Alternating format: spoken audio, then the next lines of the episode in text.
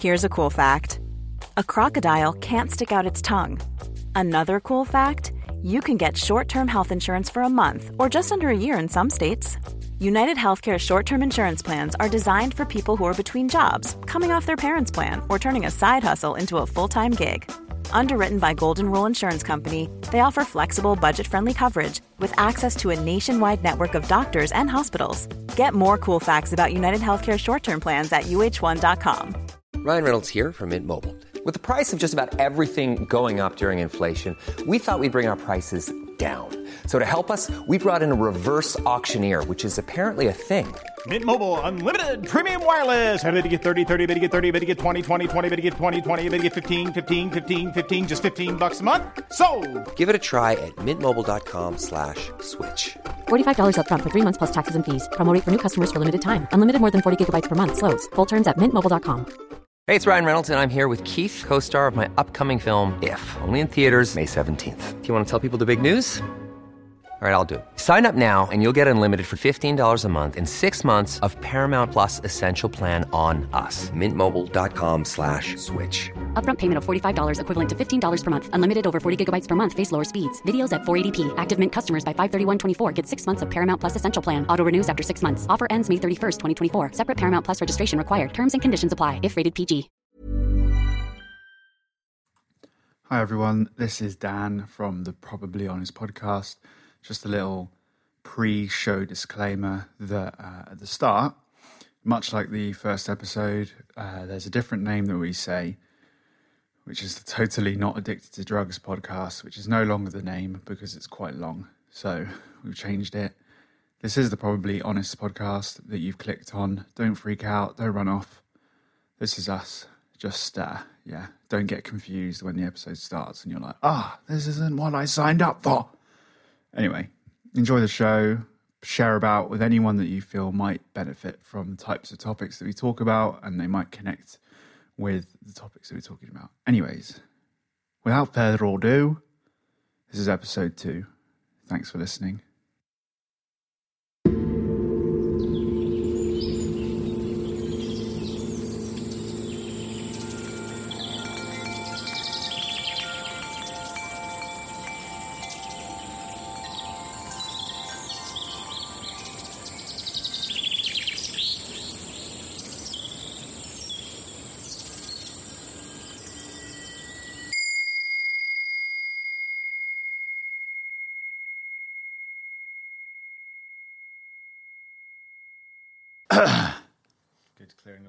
Yes.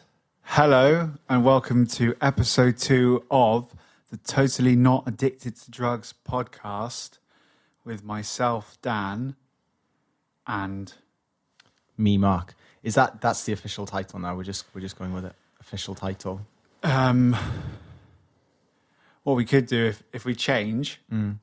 I can do this crazy thing yeah where we go back and really badly dub over okay whenever. Yeah yeah yeah If we come up with like a new podcast name, Okay. I'll just go back in time, dub over everything, and people will be like, "Wow, that was seamless." I don't know. cool no i'm happy with that Firstly, because we we've only briefly covered it just a second ago. How are you doing? today daniel uh, i am mostly good um uh if a little bit unproductive A little bit unproductive. a little bit unproductive how are you Uh, today, Mark. I was going to say Marcus, but that's not your name. you know that's not my name Um, yeah, it's, it's been a, a busy day, but busy in my head, and not uh, busy like actually activity wise, but mainly busy in my head, thinking, "Wow, I'm so busy." you know, like the essence what, of busyness what yeah. actually happened in, in in compared to what I wanted to achieve are two differing things. yeah Woke up uh, with my girlfriend, who I'm calling my girlfriend now. well done I know, big steps. we took it a little bit like slow and, and lazy, and then went. And this is all whilst intermittent fasting. I'm going to promote the fact that I'm a part time nutrition geek. well done So, Not the topic of this podcast. not the topic of this podcast. Went to get a coffee, feeling stressed because I was like, this is now lovely, but there are things I want to get on with. Went to the gym, Mm. smashed it at the gym, wearing the wrong t shirt Mm. because I noticed everyone at the gym wears black t shirts so that they don't look like sweaty messes. And I was wearing the wrong t shirt and looked like atrocious. Sorry, that's that's an informal wrong T-shirt because there's no formal dress code at the gym. There's no formal dress code, but people were looking at me. no, they weren't. no one was looking at you. No one cares about you at the gym. it's been so self-obsessed. No one gives a shit about you at the gym. Okay, fair enough. Right, you've read, you've worn a black T-shirt now to make up for it. Yeah, yeah. I'm wearing a black t-shirt now to make up for it, so that when I go to the gym again, Mm. I can just shout at people saying, "I did. I I was wearing a black t-shirt yesterday." Yeah, and they'll be Um, like, "Shut up! No one, no one cared what you were be wearing like, yesterday. Were "Get you out!" here?" They'll- Yeah, like, go away. Um, did that, got back, and then started to. I'm, I'm trying to get a job at the moment, and they want me to do some things, and uh, that's quite exciting. Who's But they? that it's a PR company, Mm. music PR company. Yeah. They did a first interview process. I thought I did atrociously, Mm. as you would, and then uh, they sent me another little wave of uh, the next process of that kind of interview stage is to do Mm. some tasks for them. So I was like stressing out because I was like, I need to do this, and I wanted to come, you know, obviously to do the podcast, and there's also a bunch of uni stuff on the go. Mm. So within an hour of the day starting, plus a whole situation that I don't need to go into, Mm. With an hour of the day starting, I was like, oh my god, Mm. this is stressful. Yeah, So um, I think that was stressful because you were intermittent fasting. Do you, drink, do you drink coffee when you intermittent fast? yeah, That's probably it then, mate. I had one coffee. Mm. Then I went and the gym actually helped. It's Mm. surprising how much energy you have before Mm. breaking a fast. Yeah. And then I felt a little bit better and then ate loads of food and got really tired. Yeah, It's hard to find a balance. it is. Yeah, that's always been my experience of fasting, um, or as I sometimes like to call it, starving myself. That's always That's my, not healthy. That's always my experience is uh, boundless energy whilst I'm fasting, Yeah. and then uh, a crash after I eat. But also, my anxiety levels will rise if I don't eat and drink coffee first thing in the morning. I find it more difficult to focus, and I find it more stressful. Well- which is why I was asking. The one thing that we this isn't going to be the focus of the podcast, but it is interesting to talk about. The one thing that I did differently this morning, which was unintentional with my girlfriend. This is about to turn sexy. No, we we usually drink a slow and lazy morning. I hope you didn't have slow and lazy sex. and I hope she's listening to this. we're gonna we're gonna steer away from that topic. But we, we usually have a coffee first thing when we wake up, and instead we waited like two three hours. Nice, because of the slow and lazy And- sex. No, she got a headache, Of course she did, yeah. and I just felt miserable Oh, until we okay. both had our coffees, Okay. and we were friends again. Okay. That's really de- that's that's addiction. that is addiction right there, yeah. Yeah, it's Um, basically one step away from smack, isn't it? You're both clucking. Yeah, Suddenly had a coffee and everything's fine again. yeah. We went to Farrow Bakery. Have you been there? Nope. Amazing. Hmm. Doesn't matter. Anyway, so now we're here, hmm. but it's just crazy how much stress created within my own head hmm. had dominated my meditation today, my thinking, my the way I was communicating with people. Pretty much every conversation I had with someone today was, "I'm feeling stressed because of this," and they're like, "That's not that big of a deal," and I'm like, "Ah, but it is in my head." Um, and then called you up and did some tapping Oh, you love it. You love a bit of tapping. and uh, felt better again. So I, I heard something. Uh, I heard a really good thing in a meeting that I do on a Saturday evening Yeah. online. That that I do, so I do a meeting that's based in Hollywood um, on a Saturday night, which I love because this man, the Yanks, are just so keen on recovery. They love it. Remotely though, remotely. Yeah, yeah. I don't go to Hollywood every Saturday night physically. I go there. when you're even more successful in your career, that can be a possibility. I want to go. I want to go. I've told them I'm going to go, and um, as soon as I have the ability to book flights, I will go and visit them because I'd love to go. Um, but yeah, one of the one of the women in the meeting was talking about um, uh, that thing of I feel really stressed in my head, and and she, uh, her, her husband is a therapist, and he suggested to her one of her things is she always says is I'm really really tired, and um, rather than like she says into her head all the time, kind of unconsciously, she says I'm really really tired, and he suggested that rather than say I'm tired in her head or just have that thing repeating on her head, just say maybe I need to go to bed, or maybe I need to do some exercise, or maybe I need to do 10 minutes of meditation, rather than thinking I'm tired over and over again and that is a consequence of it's a, consequently it's affecting my day. Think about What can you do to? yeah, well, not even think about what because you just say, just actually actively say, maybe I need to go to sleep. Maybe I need to do this. Maybe I need to do that." Oh, which I thought was really. It was like it was one of those magical things, little things you hear in a meeting, where it's such a small thing. It was like a throwaway comment. It wasn't like a big part of her share. Her share was about something else. But I heard it and I was like, oh fuck, that's really clever. Um, and it's only a small. It's just like a small adjustment to the way you think. well, it is something about when you talk about positive affirmations, which uh, positive affirmations, praying, which we will talk about in a bit, um, and the way you communicate with yourself and other people creates more of a seemingly real world out loud, basically. Because if I say, if someone says, How's your day? And I said, It was miserable. This went wrong. That went wrong. That person annoyed me, blah, blah, blah. But when I, when I ask someone how they're doing and they say, It was a bit of a difficult day, but it's, uh, it's good to be home. I'm going to relax. And then like they're kind of in the moment with what they're doing to chill out. The two contrasts in that kind of way to ex- where am I going with this? The way to express that out loud mm. immediately changes the tone of that person or me or whatever. So that's I'm gonna I'm gonna try and practice that. Yeah, I've tried to practice it this week. It is very useful.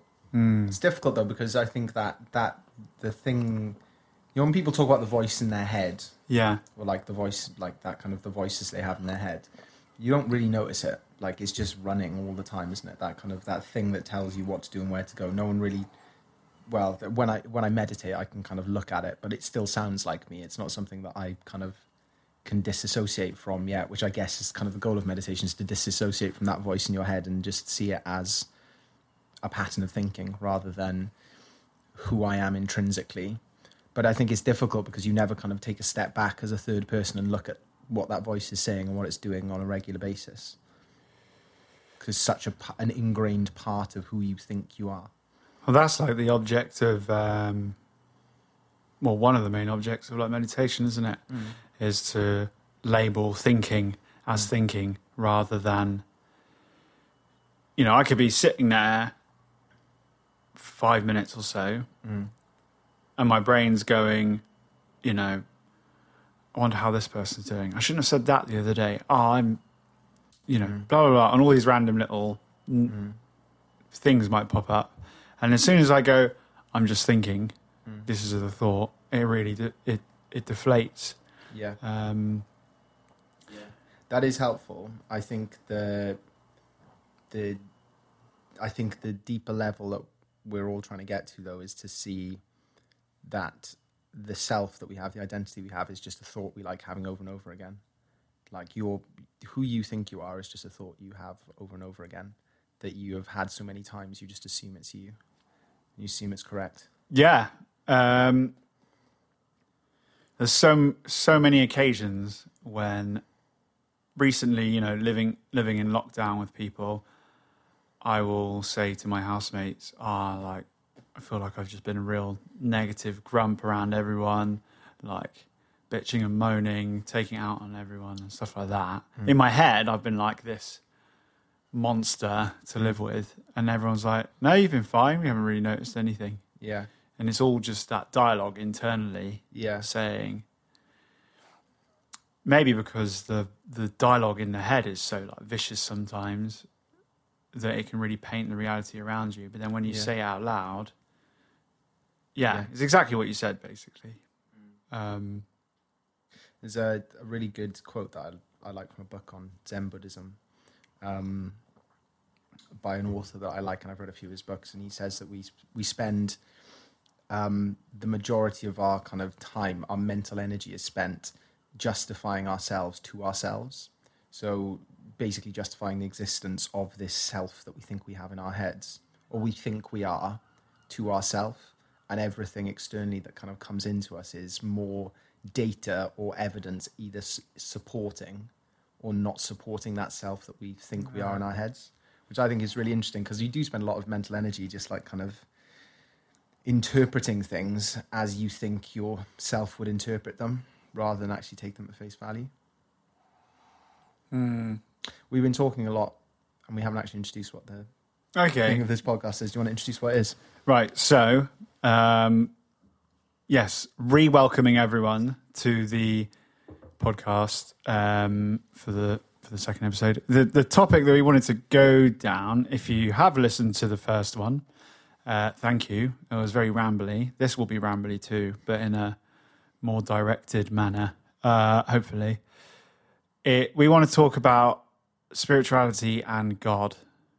But if you, yes, listen to the first episode, you'll realize that we don't mean God as in what most people would believe to be that the meaning of that word.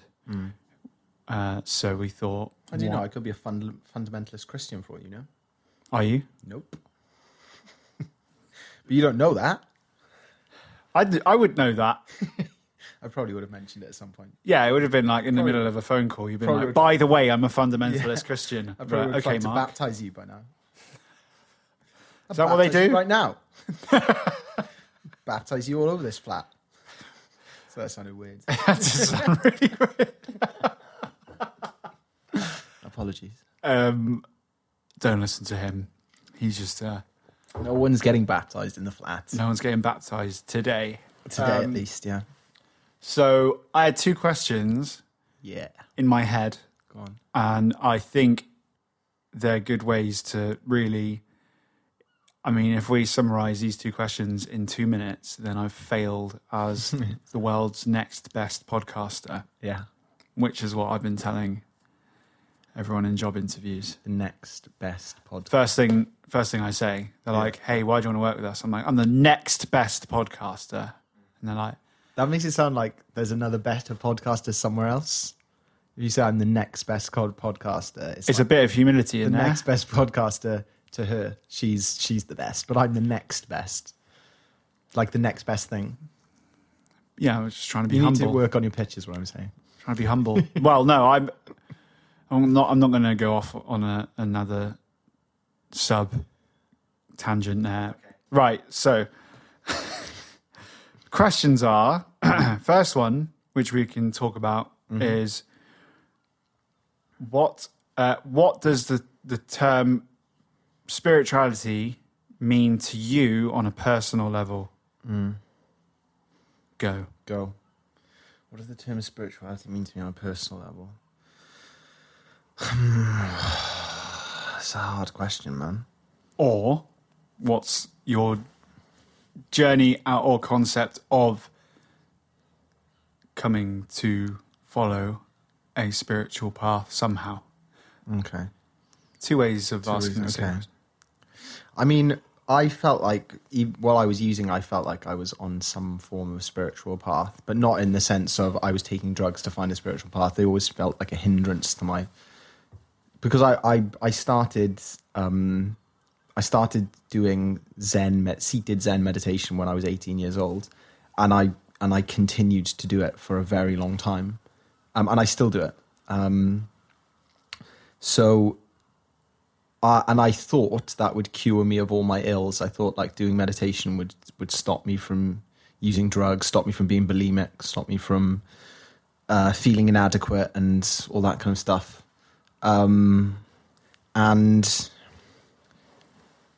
it it didn't stop those things, but it well, I guess it did stop a lot of the stuff. I think the reason I got into recovery when I did was because I had a grounding in meditation practice.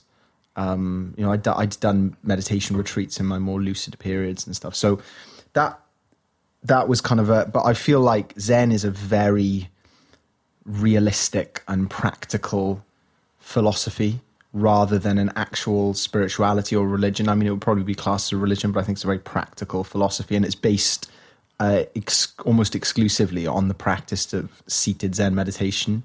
And you can study Zen Buddhism, but there's but they say it's pointless studying it unless you're actually practicing meditation. You won't you you're not going to get anything from the study.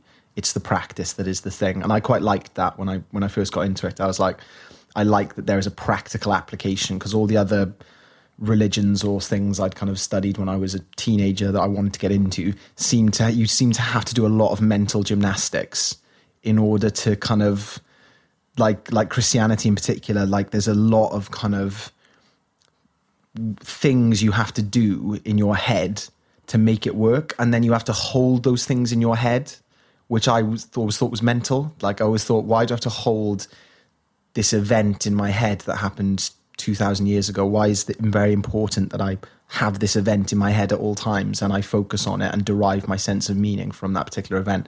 That seems nuts to me. That's just so i like that it was practical and it was about it had a practical application about now and it worked. Like when i started doing zen meditation it wasn't like euphoric or amazing or anything like that but i could see the benefits it had very quickly and then i just got used to doing it so i stuck with it so that was my first conception of spirituality was doing that particular practice um, I don't know. Spirituality is such a wanky term, spirituality, because it makes it sound like I don't know. I don't don't know if I believe in an intrinsic spirit. I don't know if I believe that, but because people in recovery, people talk about being spiritually dead, and I kind of identify with that. I remember feeling spiritually dead when I came into recovery. I remember feeling empty and flat, like I had nothing in me, and then I remember this sense of kind of coming back to myself after I got clean and had a bit of time in recovery where you I would say that I felt spiritually alive again. And I had this kind of this life force or this thing in me that had not been present when I was using drugs. Like that thing had evaporated. So I, I had that sense of there being something that I was feeding by the fact that I was clean doing meetings uh, working steps um, and trying to live, trying to have a kind of faith.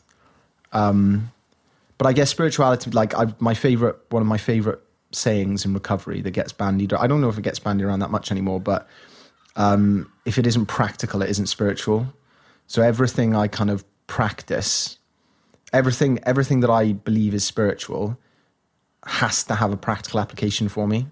Like prayer is practical, meditation is practical, um, studying myself through the 12 steps is Service. practical. Service is practical. So helping other people is practical. So, or everything I do in terms of spirituality, if it, if it doesn't have a practical application to it, I personally don't think it, it's, I, I think it's Is that why, um, like, forgive me, because my actual studies into the history of maybe Buddhism or Hinduism or actual just people that follow spiritual teachers um, is very narrow, but I have listened to some people, and the uh, for example, like uh, um, not to completely like pause your momentum, but you do hear in other circumstances outside of I mean, it seems it must be like a religion thing or something like that, where people follow these kind of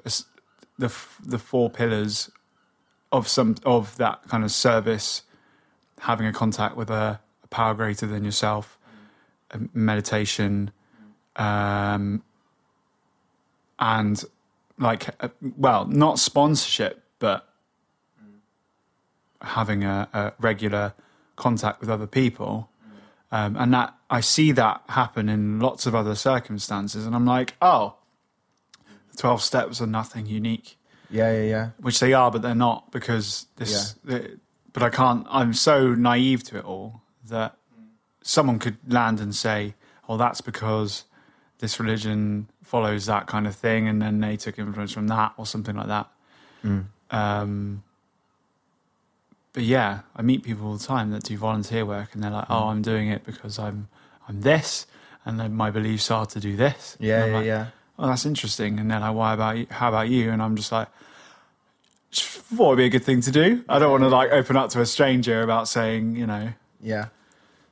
I used to, you know, have a diet of ketamine. Yeah. Ketamine diet. Um, but yeah, do you know? Do you have any like inkling of more knowledge around that? Around uh, Th- that kind of similar format. Yeah. that's right. Because yeah, I mean, I I think that's one hundred percent true. I think the the twelve step program of recovery. So for the people listening who probably don't have a, an experience of twelve step recovery, there are there are these things called the four. su- There are four suggestions that people in recovery suggest you do in order to stay clean, and it's service. Uh, working the 12 steps formally and some some fellowships do that in writing others don't. Some like verbalize it like and then they apply them in their life. So working the 12 steps then there's attending meetings regularly and then there is sponsorship. So helping other people stay clean and also having a sponsor yourself. Did i say explain what service meant as well service. Yeah, just meaning just helping other people helping other people or being being of service to the community around you, whether that's in meetings or whether that's in the town by volunteering, Mm. uh, helping an old lady cross the road. Although Yeah. you can't do that now because you know COVID. yeah Um, but every time you, food for thought, every time you don't help a lady walk, walk, an old lady walk across the road, that's being of service by not spreading COVID. Yeah, there you go. So ser- service works in mysterious ways. Um, but yeah, definitely, I think Buddhism has has that as well, and um, I I think Zen. So it was one of the interesting things that I, I clocked when I was because I'd already kind of read quite a lot of Zen literature by the time I'd come into recovery. Um, and one of the things I clocked in the similarities is there's this thing in Zen which is called the Dharma, the Sangha, and the Buddha. So Dharma is like a uh, I, I like I I doubt anyone's listening to this who knows much about it, so I can say whatever I want. But um, Dharma is translated as lots of different things, but sometimes it's translated like the the translation I like is the truth. So like there is a truth that Buddhists believe in the truth, the truth, um, which to me is kind of like having a connection to something greater than yourself, believing in that truth. Then they've got the Sangha, which means the group of Buddhists that they practice with. So again, like your home group in a in a recovery meeting or something like that. Um, and then there's the Buddha, um, which is kind of like the teaching of the Buddha. So that can be like your you know, your basic text that you read. Because in in Narcotics Anonymous, where Dan and I both go to, you have there is particular literature that's suggested that you read if you if you want to kind of study up on the disease of addiction and, and how to kind of have a solution around it. So it has that it has similar formats. And you know, Christianity, which the kind of the twelve step was twelve steps, not Yeah. steps, was kind of ripped off from. Um, you know, they they have a very strong culture of regularly attending services, uh, having um, they they call them like home group, like, like actually having a home group um, who meet in the week and discuss things in smaller groups. Um, you know, they have a practice of reading their Bibles and do Bible study, which is kind of like the 12 steps in terms of reflection. Discipleship is basically sponsorship. Um, I think every religion has that format. Um, and I think it works. They, I think religions have been around for as long as they have because those formats work. Um, you know, even if you don't ascribe to those particular beliefs, those formats do work Yeah. Um, which is why it's so effective. I think the kind of what the 12 steps does is com- kind of almost secularize it to an extent where it breaks it down to its bare bones of these are the spiritual principles that apply in all cases like honesty, willingness, open-mindedness, surrender, acceptance, these things kind of they apply to all the religions you come across. Um, so if you want to kind of have some kind of religious or spiritual experience, these are the things that you should kind of look at, I guess. Yeah. Well, I guess, and, you know, you meet people that I'm, you know, I'm not going to dive into the the nooks and crannies of different personalities that you meet in the meetings, um, but there are people that aren't spiritual and they're still clean for 20, 30 plus years, and they don't. Uh, the gentleman who shared at the meeting we both attended last night is a perfect example of someone who has no belief in a kind of a spiritual higher power. Yes. That has been he's been clean. He celebrated thirty years clean this year. Wow. Um, and he's one of the people that does the most service that I know of, or used to at least. He used to do the most service that I know of. Still attended three or four meetings when he was, you know, 25, 30 years clean. Um, so those things still work. You don't have to have a conception of some kind of all-seeing eye in the sky. Although there is. Although there Fact- is. Factually, there is. Nice. Okay. Good. I'm gonna. I want to flip this question back to you because I want to hear what your conception of spirituality is. Uh, okay, so before I got clean, um, I um, I had such I don't know. I had such a skewed concept of anything really. Uh, I had a, an, an old friend slash dealer slash using buddy who was massively into meditation and thought, but it was not the way that most people would teach meditation. It was let's take ket and that'll cheat your way to having some sort of spiritual, you know, moment. So I used to do that, and it was uh, I was like, whoa, I'm seeing things. I'm like, Yeah, that's yeah. because you're off your face. But I, you know, to be fair, like I would pr- try and practice, like and and and and having those moments where it was a bit weird, meditating with the sky, uh, and it not being that's the that's not being like the right way to meditate. Something kind of stuck around. So when I eventually kind of uh, came into recovery, I had that kind of thought that yeah, I can meditate or use what I learned from that method of meditation, which was being sat cross-legged on the floor, imagining that there's like a, uh, some sort of like I don't know what you'd say, like a pole going straight Yeah, through my yeah, body, yeah, drawing me to the ground, and I'm looking up to my third eye, Mm. and I'm imagining that there's an energy running through me, uh, and trying to focus on that. Um, and I was like, because I was doing it off my head, and I was like, and it was working. I was like, smash this. I don't need. I'm I'm I'm a monk. Yeah.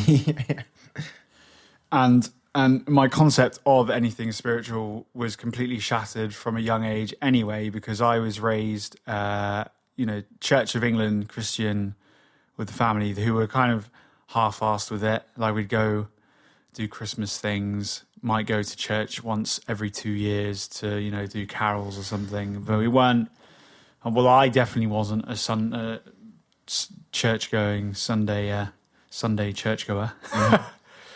And you know you said in the last podcast like there was memories of me praying on the bible nothing happening and being like f this. Like Yeah. so my so my hesitation to come into a spiritual program and ho- hold hands and do a serenity prayer i'm like this is this is bollocks and then um what Dan is describing there is at the end of each Narcotics Anonymous meeting, we do all hold hands and say a prayer, which sounds really weird, um, but it's actually really nice. Anyway, it is quite nice not at the moment though, because of COVID, so we don't hold hands.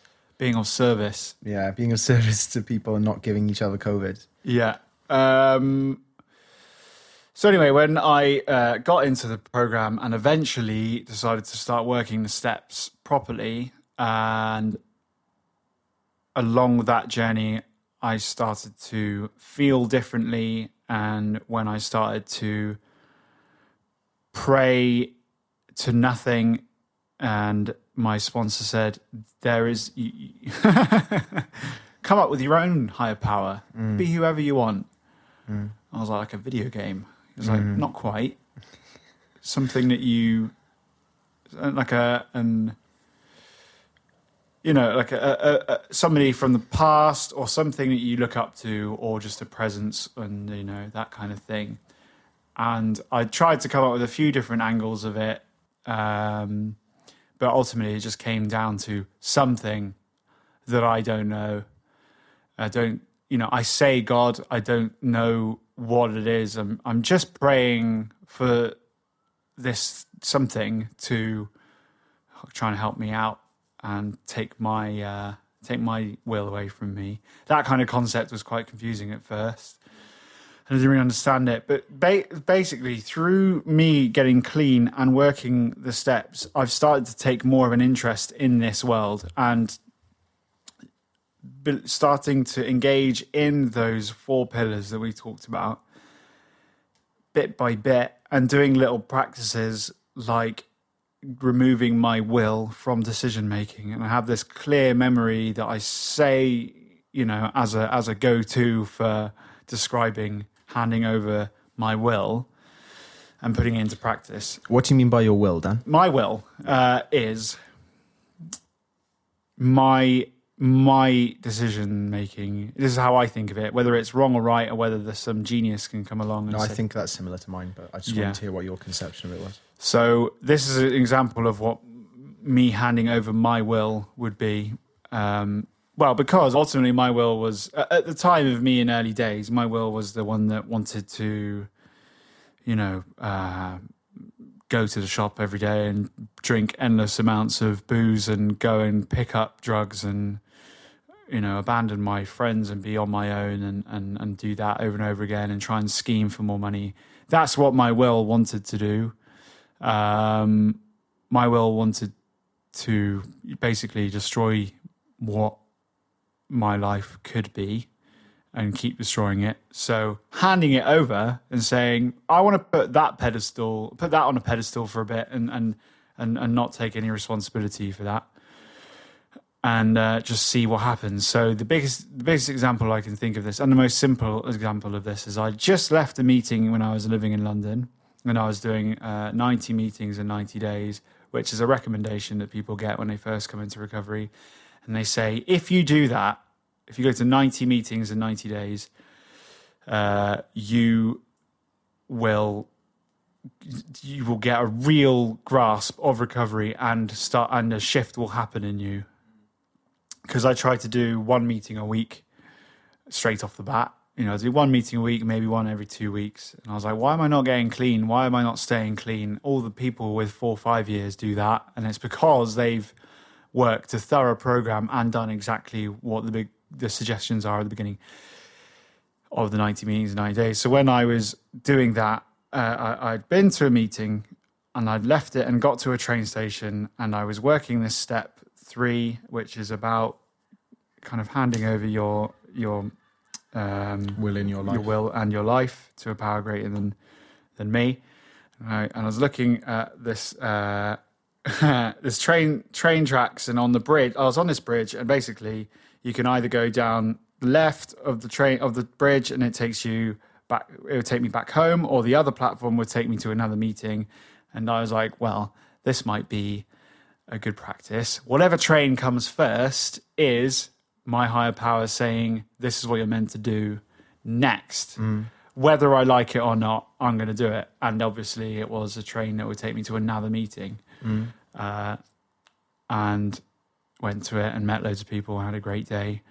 Um, so that was like early little examples of that with me just breaking my breaking my willpower out of me and starting to do things that I didn't necessarily want to do, but maybe for the best of me, and believing that sometimes making decisions that you know, for example, maybe you can't be bothered to go and have a meal with your family. but there's something inside that kind of gut instinct, maybe, or that just general feeling that says it'll be a good thing to do because it's not always about you. yeah, yeah, yeah. Uh, so little things like that and going and doing things because you might not necessarily want to but you know that it's a good thing to do. That has become a, a, regular occurrence for me as a result of this journey. And through my last four years i've started to listen to more teachers outside of recovery uh, and read more books such as uh, you know i've read uh, well read two of eckhart tolle's books. Yeah, yeah. who's like gateway gateway uh, mindfulness. Uh, he's like the weed of Of mindfulness. Of yeah. mindfulness. Eckhart Tolle is the weed of mindfulness. yeah. Shout out to Eckhart Tolle if you're listening. I know you're a big fan. Well, We'll have we'll we'll get him on. We'll get him on. We'll get him on. Eckhart, we'll get you on. We'll, we'll, we'll our people will talk to your people. We'll get yeah, we'll, yeah, because we got a big team. We've got a big team working here. You can't hear them in the background, but Yeah, here. yeah. Um, on that note, apologies if there's background noise. We've got the windows open because it's boiling. Th- Finally.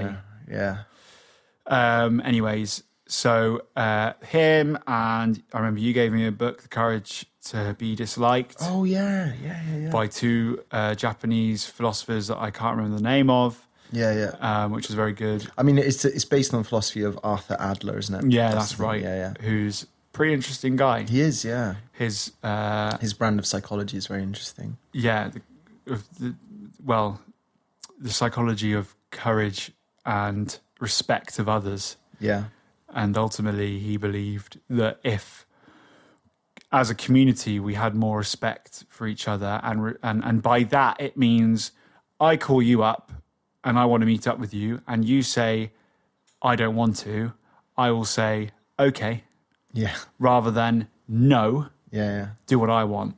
yeah. um, or yeah, just accepting what accepting that everyone is on their own individual journeys, and it is not up to me to dictate someone else's journey, and I respect them for having their own.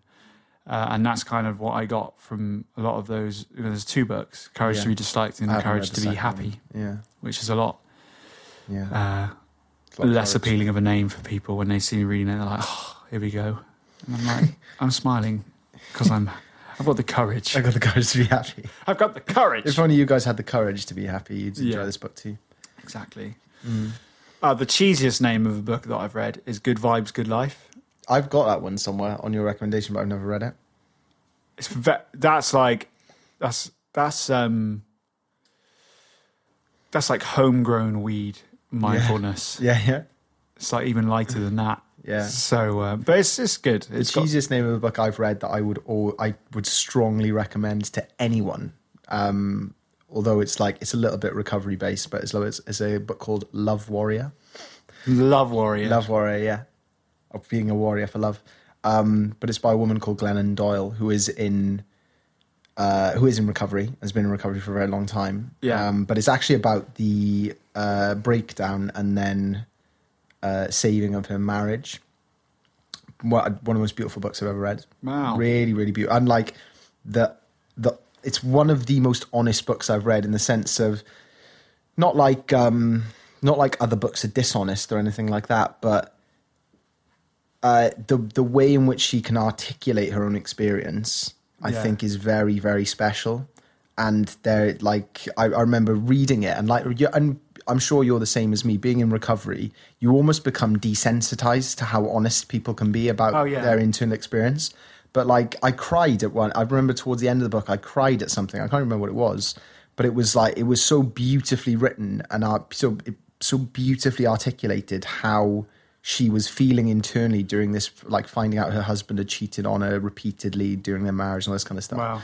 And um, and I remember reading it, thinking, "Fucking hell! How can someone write so like so eloquently about what's happening for them?" But that, but it's a great book. Terrible title though. Love Warrior. Yeah, Love Warrior. is an awful title. But you can't judge a book by its cover. You really can't, or its title apparently. That's what I try to say to people about Good Vibes, Good Life. I'm like, Yeah. ignore it, Yeah. read it.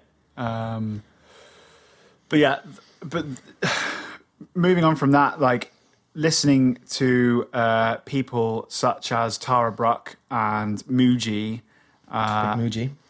Big Mooji, Big Mooji. Big. Shout out to Mooj. We'll get him on. we'll get him on. We'll get him on. Um, and funny enough, I know controversial, but listening, uh, I don't think he's a he's a he's not. Some might he's not a teacher, but Russell Brand's podcast gets he gets a lot of good people I think on. Russell Brand is, is uh, 100% a teacher. you think so? I, I think he's brilliant. I think his I think his take on recovery because people always forget he's like 18, 19 years clean now.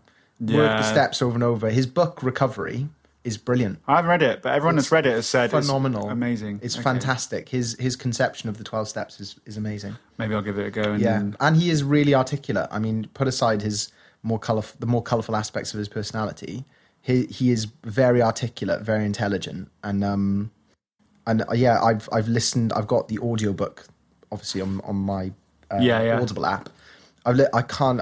I lost count of the amount of times I've listened to that book all the way through. Really? You'd love it as well. I'm surprised you haven't listened to it. Oh, maybe maybe I'll listen to the audio. Do you know what it is? What? There's something, and it's funny because in my head I've got people's judgments of him. Hmm. I really like him. I listen to, I subscribe to his um, podcast. People get a being on it about the fact that he uses words that may or may not be in the right context a lot of Yeah, the time. yeah, yeah. And that's the reason they don't listen to him. Yeah. And um, I listen to him because I move past that because I'm spiritual AF Yeah, yeah, yeah. and I listen You to are. the message Oh, yeah. that he's Yeah. trying to convey and the people he gets on. However, when there's a he loves to put himself on the cover of things, Yeah, he does. Yeah, he really and that's why I haven't read his books, which Yeah, is pathetic. yeah, yeah, really, Yeah, yeah, I'm like, ah, yeah. but I'm sure it'd be Russell, good. if you're listening, we'll get him on. But We'll get- Russell, if you're if you're listening, um, stop putting yourself on the cover of your own books, you arrogant prick. So. Do I actually emailed um, Russell? Like Russell Brand's got like an email thing on Oh, his yeah. website. It's like, oh, if you want to ask Russell a question, email him. And in the pandemic, I emailed him to ask him to do a share at the Sunday night meeting. To do like, No way. share. And um, and I was like, he's hundred percent gonna respond. And uh, like his his PA responded to me. He's like, Russell gets lots of requests, so uh, you know, unfortunately, he he may not see this email. So uh, you know, I'm sorry, we can't. And I wanted to be like, and be like, fucking changed, haven't you, mate? Man of the people, fuck you. man of the people. Come share at my meeting, you prick. I feel like we were quite um, we were quite PG at the start of this, not much aggression. Yeah, yeah, yeah, and now it's just amped up. I think a good thing to, for me to do, which would be quite enjoyable, is to do like a parental advisory. Yeah, you good. But start, yeah. my uh, girlfriend, who I always delay in saying, Yeah, yeah. who listened to the the last one, She's thought it was hilarious really. that we uh, were slating how unspiritual she is, and she was like. "That's not true." Is she she th- what she thinks she's spiritual? I, just, I was taking your word for it. I've never met her. I have no idea if she's spiritual or not. she, uh, I think she's more than she realizes. Is she interesting? Yeah. If you're listening, which I think you are, you're more spiritual than you realize. She's a pretty grounded person. There you go. I'm just getting my. Why have I never met you either? As well, that's rude. Anyway, Anyway, um, where was I going with this? Yeah. So, what we spoke about was I was getting concerned that we are swearing too much, and then that would have an impact on the the way we were trying to portray our journeys to becoming woke as. Uh, that's a joke, by the way. Um, and she kindly reminded us that we're talking about doing drugs. yeah, yeah, So we can say what we want, really. yeah. I mean, I did talk about smoking crack with a lot of homeless people in the last one, so I think, I think we can Yeah. we can speak from the gutter also. Tweet from the gutturals. Um, so yeah, crack on. Yeah, Um, but not literally not by literal, doing not crack. literal crack. Yeah, Anyways, so um, we've got this has gone quickly. We've got like 20 minutes left, roughly. So I'm going to get back onto my little uh, spiritual to where I'm at today, basically. So as my journey continued through the four years of recovery and having a little bit of practice with meditation, but not really being religious or what spiritual, what what I understood to be spiritual. Now I believe I somewhat am. But what has changed is maybe a year ago I was like, I'm I'm, I'm on a spiritual journey, mm. and and I'd say it to people that I didn't know. I'm like, yeah, I'm really spiritual, and on dating apps, put spiritual. There. I don't put that. But now I don't do that. Number one, because I'm not on dating apps. Uh, Has you got a girlfriend yeah, because I've got a girlfriend who is Uh, listening? who is listening. um, and and and because I don't think you know, there's an ego that I have, which I've learned from engaging in listening to these speakers. Um, uh, another person that I enjoy listening to, Sam Harris, as well, who is less. Um, more on the scientific approach to these things, on, on what like the benefits of of uh, mindfulness and meditation is. And, and I don't like Sam Harris, but that's another. You don't like him? That's, that's another conversation altogether. Okay, that's f- fair enough. There are two Harrises, by the way, but you know who Sam Harris is. Yeah, the uh, what you th- what, why? What's the other Harris talking about? Rolf Harris, No, no, no. There's a because I don't like him either. There's another Sam Harris within the mind. No, not there's not another Sam Harris. There's another Harris that I can't remember the name of um, within the mindfulness world. Harrison Ford. No, It's not Harrison Ford. Has he got into mindfulness now? Because his recent films have been shit. so because he doesn't care anymore because Yeah. he's on a he's on a spiritual journey. personal journey with himself. Yeah. He's like, yeah, I need the money to go to India. I don't know. yeah, it's- he doesn't need money, but okay. yeah. he just- But yeah, Sorry, I interrupted you. Sam Harris, go on. So yeah, a, collection of different people that I engage with and that I find benefit from listening to and reading the books of, and they have kind of got me somewhat on a journey to believe that I don't. The spirituality for me means today that I don't believe that there's a, a an all powerful being that is guiding me, but there is certain journey that I need to be on so that I stay on a path that brings me for the most part, a significant amount of joy in my life. And when I don't follow those things, when I don't engage in listening to people that, or reading things, or whatever it is, working the program, uh, reading, uh, you know, I, I have at least one book on the go that is somewhat connected to this journey. The current one I'm reading is called The Path. I've only just started it, but it is looking at ancient Chinese philosophies and how you can benefit from them in your life day to day. It's a lot more. Seems like it's getting an intermediate uh, self-help books now. It's more like philosophy rather than stay in the moment and you're good to go. It's more like let's look at these practices from history and how they've developed people over time and how you can develop from it. bit heavy, but I'm going to get there. Um, but that that for me is what spirituality means today. So I'm I'm not religious. I don't believe I don't go to church, but I do believe that if I actively engage in a in a, a path that that is good for me, then the amount of anxiety I have, the the levels of of you know because I do have phases of depression that happens a lot less now. I can think of maybe once or once or twice last year where I felt seriously depressed, and out of the whole year they weren't that long that they you know they weren't big phases. They were maybe a week or two, and I think everyone experienced that anyway last year so yeah, that for me is if I don't do those things, then life completely and quickly changes to becoming a lot more erratic and a lot more out of control. And I just I, I forget all these things so quickly, and I call people up and I'm like, "Why is this happening?" And they're like, "Have you been doing this? Have you been doing that? When was the last time you did this?" And I'm like, "Oh yeah, they're right." And my ego battles against that so so much. Um, thank you, Eckhart Tolle, for explaining what the ego is Thanks. You can thank him in person when we get him on. when he comes on for three back-to-back episodes. coming on, the. Eckhart Tolle hour, The Eckhart Tolle three hours. three hours of Three hours Eckhart, of Eckhart, yeah. Wall to wall. the Eckhart trilogy. um, so yeah, hopefully that summarizes my. You know, we have very different experiences of.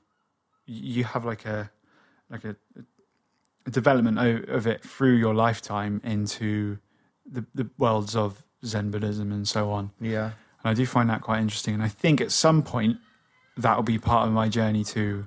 Yeah. It's definitely like looking into Buddhism. Mm. Um, there is, I've, I've yeah. tried to stop being. I've tried to stop doing meditation. You're addicted. Yeah, I've and I've just, I've tried because I think I've tried different spiritual paths, if you will, um, since I've been in recovery. I tried going to church for a bit. Um, I tried getting on board with the whole Jesus tribe because they seem to be ever so happy. Yeah. and I've tried a few times. Like, and, and I like going to church. I, I find it a nice communal experience. Nowadays, it's, it's a great laugh. Like you go you sing. Um, I like praying, so I like praying when I'm in church, and I feel something when I pray um, when I'm there, and, and I like and I enjoy that aspect of it. But you know, I I just can't suspend my disbelief enough to get on board with it completely because it's one of those things where like I said earlier, you have to, you know, they, if you if you if you're a Christian, to be a Christian, you have to believe uh, in two things. You have to believe Jesus was the Son of God, and you have to believe that He died and that He rose from the dead.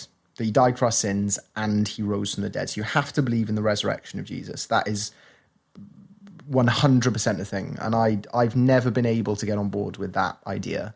Um, and I, I think the evidence for that is flimsy. And also, I don't think there's necessarily anything special about Christianity in the same way that they try and make out that the idea that, um, you know, grace, this idea of forgiveness for our sins, which stems from the death and the resurrection of Jesus, that's not an idea, like Christians try and make out that is a, an idea special to Christianity. It's not.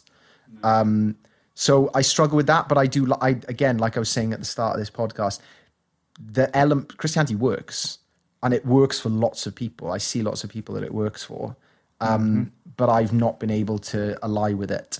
And you know, I've tried you know various different things, uh, but I've tried not practicing Zen meditation, and I just and my life just gets shitter. So so and I've I've tried other types of meditation practice that with varying degrees of success. Um, I've tried not doing it. I've you know I've tried like I said going to church, praying and stuff like that, and I always return to the the Zen practice, which just feels like my practice now. It just feels like the thing that best connects me to whatever my conception of a higher power is. And it's funny because when I remember in early recovery when I was like thinking about coming up with this, what my understanding of a higher power was, I thought I had to create it.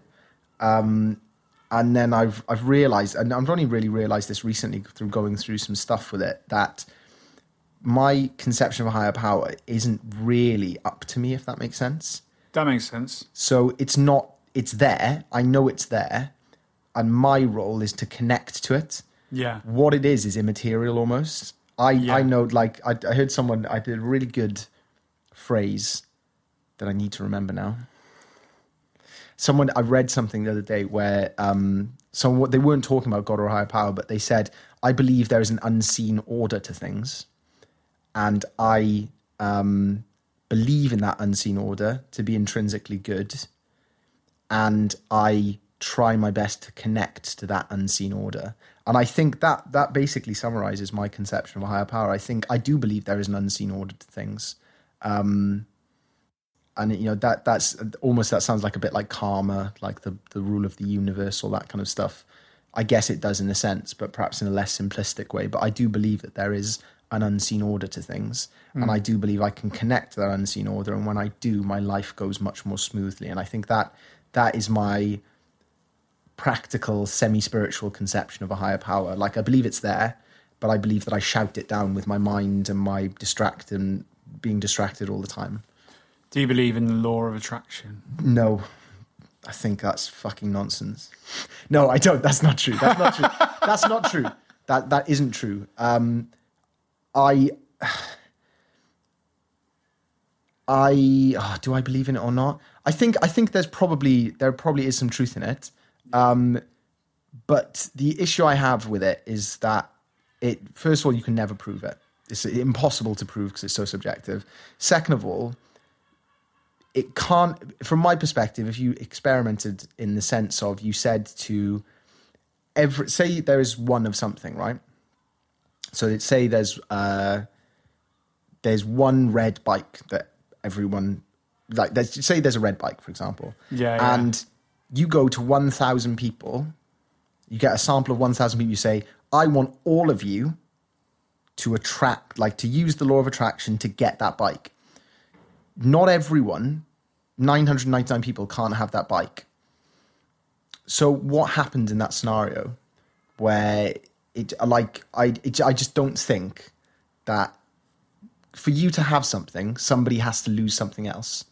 Yeah. that's that is how it works and also i think that probably the better question for the law of attraction which people never ask is do i know what's good for me does the thing i want is that going to be good for me Aha. So, funny thing that happened when I asked that question, Yeah. I thought that you might throw a curveball question back at me and realize that I'm actually not as well equipped as I thought I would be to respond with a super intellectual yeah uh, continuation of the of the of the topic. However, go on do you, do I know what's right for me? yeah For me, even though I'm not a strong believer of the law of attraction, but there are things that I'm open to that kind of make sense to me Yeah. for my journey. I, I do believe that if I if I if I believe I want something, um, if I believe in a path, and I feel like that it, if I'm speaking completely bluntly, I believe I'm going to get that. Following what you just said, and this is the actual belief of what I have, which connects to the law of attraction for me. What I'll be shown is actually what I need Oh, okay. and that for me is the law of attraction is i will be shown by something whether it's a higher power or not the actual thing that i want and and for the last and this is a whole new topic in general and we don't have enough time to go into it um it's just saying we just opened up the we just boiled the kettle on this Yeah, yeah, yeah. but the last two years, three years, which you know of my life, I've been struggling with the like the the, the relationship and the love, the love and addiction kind of things. Mm. Remember your girlfriend's listening. She knows. Good. Um, and within that, I was like, oh, you know, tr- so many different angles and beliefs and, and ups and downs of that and behavior. oh, I was I was there. I remember. You were Yeah, there. I was there for the whole thing. Yeah, and every single time something might happen, I might meet someone and be like, "This is it. Mm. This is it." It would go, you know, another letdown would happen, or another like steep learning curve would happen, mm. and I'd be like, "This isn't what I want. This isn't my, you know." Mm. And this is why I no longer try and manifest things because that was I feel I feel like manifestations cause quite a lot of pain. Mm. In, for me anyway, not for other people. Other mm. people they thrive off manifestations and, and they wake up every day and I'm like they're like I'm gonna gonna rub my hands in the earth and I'm gonna be at one earth. I'm gonna manifest a positive day from the earth. Such fucking bullshit. But anyway, no judgments here. So, you know, I would I would say what I want is a healthy relationship, and mm. every time I'd try and pursue it, and it would be that kind of law of attraction. This is going to happen, and this is a hap- I think this is part of Good Vibes, Good Life. The book mm. is very much like if you believe in it enough, it will come to you, and that. Kind yeah, and I hate that. Yeah. that's it's just it's you know what that is that pisses me mm. off about that. That's just modern faith healing. Yeah, yeah, and yeah. it's so poisonous because you tell someone if you believe this enough, it will happen. So Yeah. you know, tell a tell a fucking woman with uh, type one diabetes. Yeah, yeah, yeah. If you believe this enough, you'll be cured of your type one diabetes. Yeah. If you if you have enough faith. God will heal you of diabetes. That's basically what the law of attraction Yeah. says. Because the, the the classic excuse they'll give you if you can't do the law, if you're not getting the thing you want, is oh you don't believe it enough, or you don't allow it, or, not, or whatever the the nonsense is. Which is just it's just a modern way of saying you don't have enough faith, therefore you have failed God, which is a poisonous message to give people. definitely and i, and I yeah and, I- and, I, and i hear that so often as a slap down to that approach when people are like well, what about you know mm. my uncle that had this this and that is not coming back? What about you know my partner? Blah blah blah blah. Mm. And um so so i yeah i do not connect with that. But i do say to people and i think people get annoyed when i do this mm. When someone's you know and i said this to myself when i was getting these kind of failing th- these kind of continuous um, events of disappointment within my two years of trying to pursue this idea of what I believed a relationship to be something that I wanted, something to feel enough or not to feel lonely, and all these things. And I'm like, if I believe in it enough, the law of attraction will get me that person. Yeah. And each time I'd get more and more hurt and more and more self doubtful and so on. But then I kept learning more about myself mm. without wanting to. And then this kind of strength would keep developing and this sense of self belief and mm. love for myself. Because ultimately, I didn't love myself, mm. but I developed love through that pursuit of trying to develop the law of attraction. And actually, what the thing I wanted was Yeah. was to love myself. Yeah. So if if we're going on a slightly off angle, you do get what you want, hmm. but not not you know uh, someone to fall from the sky. Hmm. And when I stopped wanting, when I stopped looking for it, hmm. that's what everyone says. When you stop looking, it appears. But now I'm in shock that someone wants to go out with me. Mm. Me too, pal. Yeah, it's mental. But anyway, That's a joke, by the way. You're a lovely human being. and I've I've said this to you for a long, long time. Thank you. Mm. That's kind. That's right. So I guess it's, a, it's an interesting one because I kind of I feel like you're gonna have to go. I, I feel like if any anyone can benefit from going on a journey of pursuit of something they think will be, will be what they want, mm. as long as they're willing to to put up with the amount of challenge that it can take to get there. I mean, to for, just so you- just so you know, because I want you to know this. Uh, the for me, that story you've just told about um, law of attraction, getting to what you want, has nothing to do with law of attraction. I got it wrong. Huh? I got it wrong. No, you didn't get it wrong. But I just I think that the reason you you've reached the place you've reached to is through action, is through taking action. If you'd sat in your room and tried to uh, you know sat in your bedroom and for two years and tried to attract people into your life or whatever, nothing would have happened. But you actually went out there and took action and learnt from whatever these actions were that you were taking, this pursuit. I think that's separate to the idea of law of attraction. I think the the most Quite a lot of people is- say that as well. I think. I The- think the your willingness action to take action is important, much more important. Well, there you have it.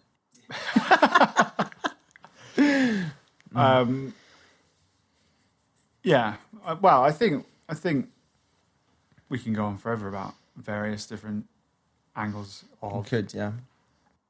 you know sub things that you because this is all part of stuff I've read or people that have their various ways of shouting. If you do this, you will be living happily ever after. Yeah. and it's not as simple as that. Life doesn't just hand you everything you want just because you ask for it. Um, so yeah, I kind of forget. I, I've personally, I forget to give myself credit for taking action. Um, but that is another part of the spiritual. It's like I guess maybe you know maybe they're two parts of the same coin. Is having that like you know that that old saying of faith without action um, is is me. I can't. I don't know if that's the saying. Faith without action is meaningless. I remember there's. So I heard someone in. I think they said this in a meeting once, but they said uh, it's like an old saying, which is um, uh, from I don't know from the from Africa or something like that, which is believe in God, but make sure you tie up your camel. which is the idea of but believe in God, but don't be stupid. Tie your fucking camel up. Yeah. which I which I think is a really good, really good kind of uh, practical way to look at it. Is that is having that sense? I mean, Buddhists would say that um, there's a there's a Buddhist writer, quite a famous Zen Buddhist writer called Dogen, and uh, he writes about having deep belief in cause and effect Okay. deep belief, deep belief in cause and effect. Like, gen- but that that is emphasizing is right. Is that it's not just belief in cause and effect because most people have belief in cause and effect or karma or whatever you want to call it. Is like the idea that your action will produce a reaction or a result or something like that, and. Yeah. And it is never ending. That cause and effect is never ending, and you can influence that by taking, you know, I guess taking the right action at the right time in order to kind of work with that law of cause and effect. Um, but it talks about like really fully, deeply understanding because I think we all think we can get away with shit. Yeah, yeah. Like we, we, I do it all the time. I think I can get away with something, and I've never got away with anything. Um, and it talks about that having that deep, deep belief that really you can, you have to take responsibility for every single thing you do. And that's that you know connects to being ultimately honest Yeah. with everything that you do around around if you you know I can't I do tell white lies Mm. and I do there yeah it's a difficult one that's maybe that could be the next episode concept of honesty I love that. Love talking about honesty. I love honestly talking about honesty. You know? yeah Yeah. if that doesn't throw people off then Yeah. ah, these these bloody hippies Yeah. you know Because that's that's honestly what we're going to do in the next podcast. We're going to discuss honesty. are you just going to say the word honest over and over again and honestly Honestly, Dan, that is honestly what I'm going to do. Um, okay, I think we'll wrap it up there because we've been talking for longer than the time the allotted hour that we gave you. the ourselves. allotted hour. But um, thank you everyone uh, for listening. If you have been listening, Uh, as same as last episode, we'll we'll probably maybe just in the bio of this, we'll, there are links to uh, websites or, and groups and charities that we believe might be beneficial to anyone that has some form of addiction that they're struggling with, whatever that might be, some sort of self doubt or issues with the way they see themselves, and also just general mental health stuff that hmm. we think might benefit you. Even though this is called Totally Not Addicted to Drugs, hmm. that is just because we're not. Hmm. But we could be. Fair play to us. Fair play to us. Um, do you want? I another suggestion. You might want to put a list of the books we mentioned if anyone wants to read them. I'm going to put a list of the books that I've mentioned uh, and you've mentioned. Um, People might want to read them. You know, yeah, they might want to be more like us. You know, yeah. Listen, but then they might. No, no, no. We'll do that. No buts. no but No buts here. Just honesty. just honesty. Thank you for listening and catch you in the next episode. In it. Thank you. Bye.